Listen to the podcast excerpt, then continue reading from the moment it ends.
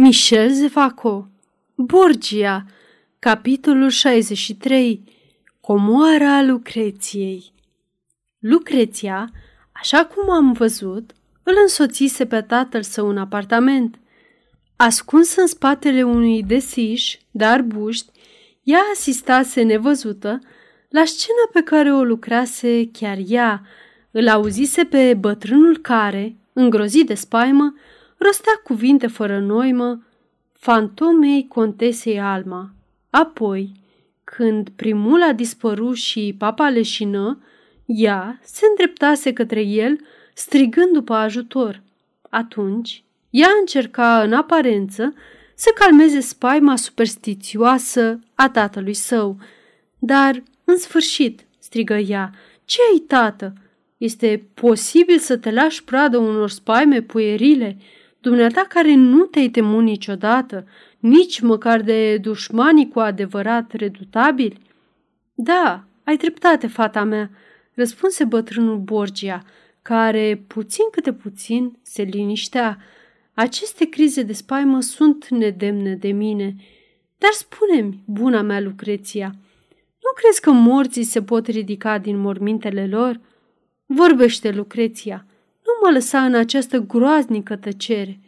O, aprinde aceste lumânări, acolo, în colțul ăla, grupul de umbre care se mișcă. Le vezi? Bătrânul se smintea. Nebunia superstițioasă îl cuprinse din nou. În liniște, Lucreția aprinse lumânările. Până târziu în noapte, Lucreția veghe lângă tatăl ei. În sfârșit, bătrânul căzu într-un somn agitat. Fica sa îl contemplă câteva minute cu un zâmbet ciudat. Puțin câte puțin, zâmbetul dispăru de pe buzele ei. Încet, se trase înapoi cu ochii fixați pe tatăl adormit. Și dacă în acel moment bătrânul s-ar fi trezit, acea privire care apăsa asupra lui l-ar fi speriat și mai mult decât fantomele create de delirul fricii. Lucreția, după ce ieși din apartamentul tatălui său, coborâ o scară care conducea în grădinile unde tatăl său avusese acea viziune atât de tulburătoare. Tăcerea cea mai adâncă domnea acum în castel. Totul era stins. Doar o fereastră rămăsese luminată. Era cea de la camera primulei care, păzită tot timpul, lăsa să ardă o lumânare până în zori. Lucreția ridică ochii spre acea fereastră. O, murmură ea cu o nespusă expresie de ură. Ești prevăzătoare, dar toate precauțiile nu-ți vor servi la nimic. Apoi se îndreptă către fundul grădinii. Minunata seninătate a acestei frumoase nopți instelate forma un contrast violent cu furtuna care agita această inimă de femeie. Ceea ce rumega în minte era moartea acestei tinere fete, adormite sus, moarte cu rafinament de rușine, moarte cu supliciul unui viol. Și dacă acest gând trecea de la fică la tată, era cu atât mai mult moartea pe care o visa în fața magiei Mediteranei, sub luminile nenumăratelor stele, presărând viață și iubire în spațiile nemăsurate. Lucreția continua să meargă către fundul grădinii. Acolo se ridica un mic pavilion dărăpânat, aproape căzut în ruină și pe care, dintr-un capriciu morbind, Lucreția nu a vrut niciodată să repare – se intra în acest pavilion pe ușă scorojită sau, cel puțin, părea că se poate intra pe această ușă. Lucreția introduse o cheie în broască. Ușa se deschise după câteva eforturi, dar atunci apăru adevărata ușă, care era de fier și pe care Lucreția o deschise mai ușor decât pe prima. Într-o cameră îngustă, Intră și văzu că nu erau ferestre. Pe unul din pereți se sprijinea un enorm dulap acoperit cu un strat gros de praf. Era o mobilă în aparență masivă și părea că ar fi nevoie de efortul a trei sau patru bărbați pentru a o deplasa. Lucreția se aplecă, trase un colț de fier care forma închizătura dulapului și îl făcea de neclintit. Apoi împinse mobila care alunecă în tăcere și apăru o nouă ușă pe care Lucreția o deschise cu ajutorul unei mici chei. Începea o scară. Lucreția începu să o coboare, coborâ vreo 50 de trepte și ajunse la capăt, se angajă pe un lung culoar. Deodată, culoarul se înfundă, fiind astupat cu blocuri de stâncă care păreau acolo de secole. Dar, în partea stângă a culoarului, o stâncă avea o proeminență. Ea îndepărtă pământul din jurul ei și trase de ea. Stânca alunecă ușor. Nu era o stâncă, era o ușă de lemn tare pe care fusese lipite fragmente de piatră. Iluzia era perfectă. Mecanismul funcționa minunat. Lucreția se afla acum într-o peșteră imensă, naturală, săpată în stâncile înalte de pe țărm. Aerul ajungea aici în valuri. Un nisip fin și uscat, ca acela de pe mal, forma pardoseala acestei grote. Lucreția se îndreptă către unul din colțurile peșterii, aprinse o făclie, apoi pipăi cu mâna peste asperitățile stâncii. Deodată, ea apăsă puternic pe una din acele denivelări. Se auzi un zgomot ușor. Peretele de stâncă păru că se crapă.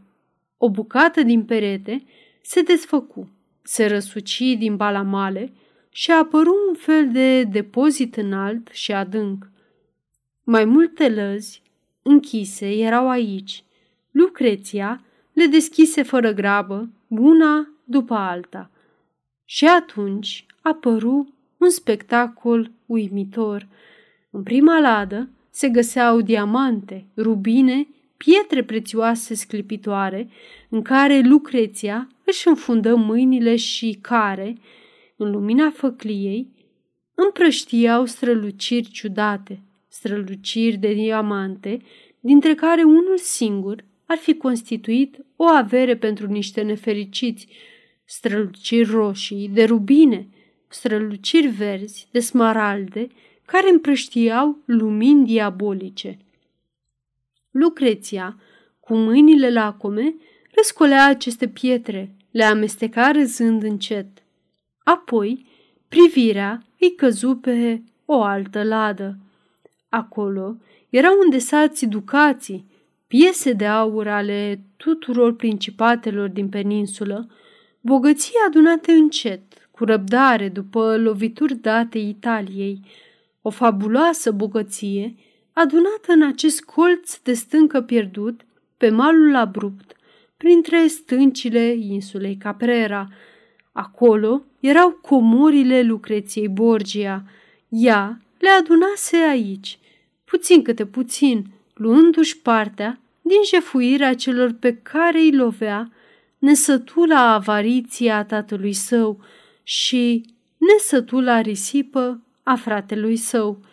Timp de aproape două ore, Lucreția, acum stând pe vine, cu bărbia într-o mână, își contempla comoara. Iată, se gândia, adevărata putere. Voi fi regină. Un zgomot ușor o smulse din contemplare, apucă făclia în mână și făcu rapid în conjurul grotei, dar nu văzu nimic. Atunci se liniști. Fără îndoială vreo șopârlă a zgriat pământul fugind. Dar simțea încă o vie neliniște. În grabă, închise lăzile și dulapul cu pietre. Peretele peșterii își relua aspectul inițial și, în timp ce se grăbea, îi se părea că ochi invizibili o pândesc, că cineva era în grotă. Privi drumul îngust pe unde venise, astupă orificiul, reveni în pavilionul pe care îl închise, cu cele două uși, și inspectă îndelung împrejurimile. Când reveni în apartamentul său, după aproape o oră de când părăsise pavilionul, valetul care veghea permanent în anticameră îi spuse Un bărbat sosit din Italia vă așteaptă, doamnă. Lucreția tresări violent. Îi se părea misterioasă legătura dintre sosirea acestui bărbat și zgomotul pe care l auzise în grota cu comori. De când a venit?" întrebă ea. De circa o jumătate de oră. Și vine din Italia? Din partea monseniorului Cezar. Lucreția a avut o exclamație de bucurie și făcu un semn. Câteva momente mai târziu, bărbatul sosit din Italia era în fața ei. Abate Angelo, exclamă ea. Abatele se înclină cu toată grația conform uzanței la modă. Nu, cu siguranță, dacă cineva, printr-un miracol, ar fi putut să o spioneze pe Lucreția, nu putea fi acest fluștiuratic. Și totuși, ca să scape de orice bănuială, ea întrebă, Când ai debarcat, dragul meu abate?" Acum cel puțin o oră, doamnă. M-am grăbit pe drum." În același timp, Angelo scoase din manta o scrisoare pe care i-o prezentă Lucreției. Monseniorul duce de Valentinoa, spuse el, m-a însărcinat să vă aduc acest pergament pe care nu a vrut să-l încredințeze decât unei singure persoane. Lucreția parcurse scrisoarea pe care cititorii noștri o cunosc deja. Ea aruncă asupra abatelui o privire lungă și gânditoare. Apoi se așeză și încet, cuvânt cu cuvânt, reciti scrisoarea. Când înțelese în sfârșit că i-a pătruns sensul, îl examină din nou pe abate. Cum a putut Cezar să se confeseze acestui nimic? se gândia. Și apoi, cu voce tare, cunoașteți evident conținutul acestei scrisori? Da, doamnă. Conținutul și sensul. Vocea abatelui se modificase dintr-o dată și devenise dură și hotărâtă. Lucreția îl privea cu uimire. Abatele continuă. În cazul când conținutul scrisorii nu vă convine, doamnă, voi pleca chiar mâine pentru a-l anunța pe monsenior, dar dacă, cum avem tot timpul să ne gândim, sunteți de acord cu noi pentru îngrijirea care trebuie acordată Sfinției sale, ar fi nevoie să dați urgent dispozițiile necesare, căci eu mă grăbesc să mă întorc în Italia, pentru ca fratele dumneavoastră să-mi pună pe cap mitra. Aceste cuvinte ale abatelui conțineau explicația pe care Lucreția o aștepta și o înțelese. Ea răspunse cu gravitate. Dragul meu, Angelo, eu nu te cunoșteam. Vom discuta mai târziu. Meriți fără îndoială mai mult decât o mitră. Este și părerea mea, doamnă, spuse cu răceală Angelo. Până atunci, să rezolvăm problema specială care te aduce la Caprera. Așează-te aici, lângă mine. Întrevederea dintre Lucreția și Angelo începu cu voce joasă și dură mult timp. Către prânz, Lucreția intră la tatăl său. Era ora când venea de obicei să-l vadă. Ea înveselea odihna bătrânului Borgia.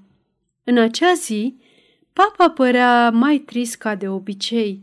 Lucreția se interesă de sănătatea lui, evită să vorbească despre spaimele lui din seara precedentă și îi schimbă perna pe care o avea sub picioare, sub pretextul că nu este prea moale. Tată, spuse ea, ți-am pregătit o surpriză. Care? întrebă papa neliniștit.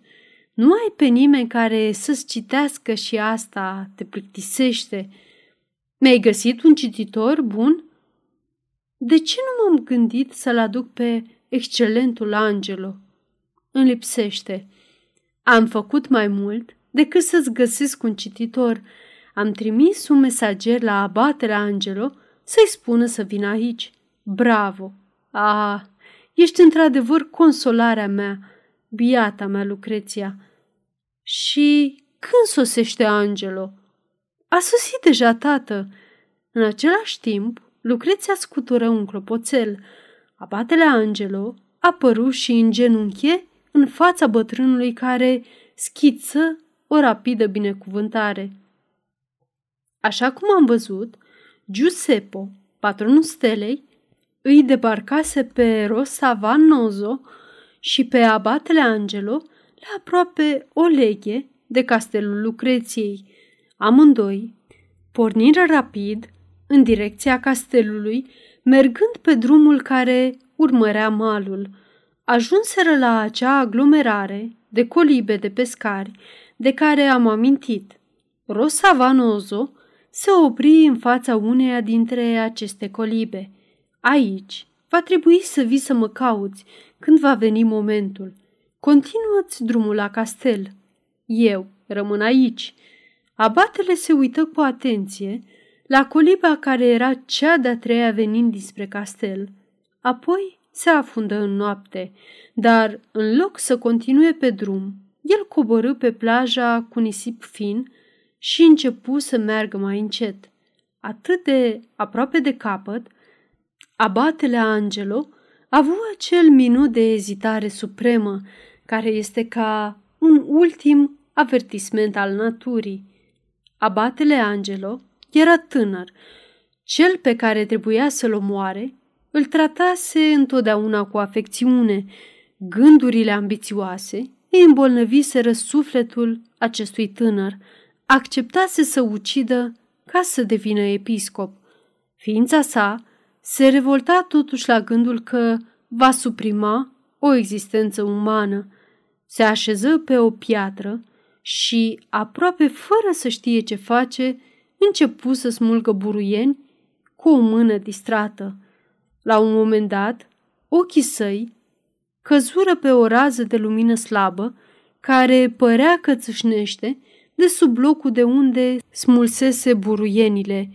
Privi cu atenție și curiozitate. De unde poate să vină asta?" se întreba el. Intrigat, abatele Angelo în genunchie, îndepărtă pământul, smulse alte bălării. Gaura se lărgi, cercul luminos se amplifică. Abatele își lipi fața de acea gaură și rămase încremenit de ceea ce văzu. O imensă cavitate naturală îi apăru în fața ochilor, luminată difuz. Apoi, treptat, apăru și conturul peșterii. Văzu colțurile acestei camere neregulate. Unul dintre colțuri era luminat mai bine. Atunci zări făclia și lângă ea o femeie așezată pe vine. În fața femeii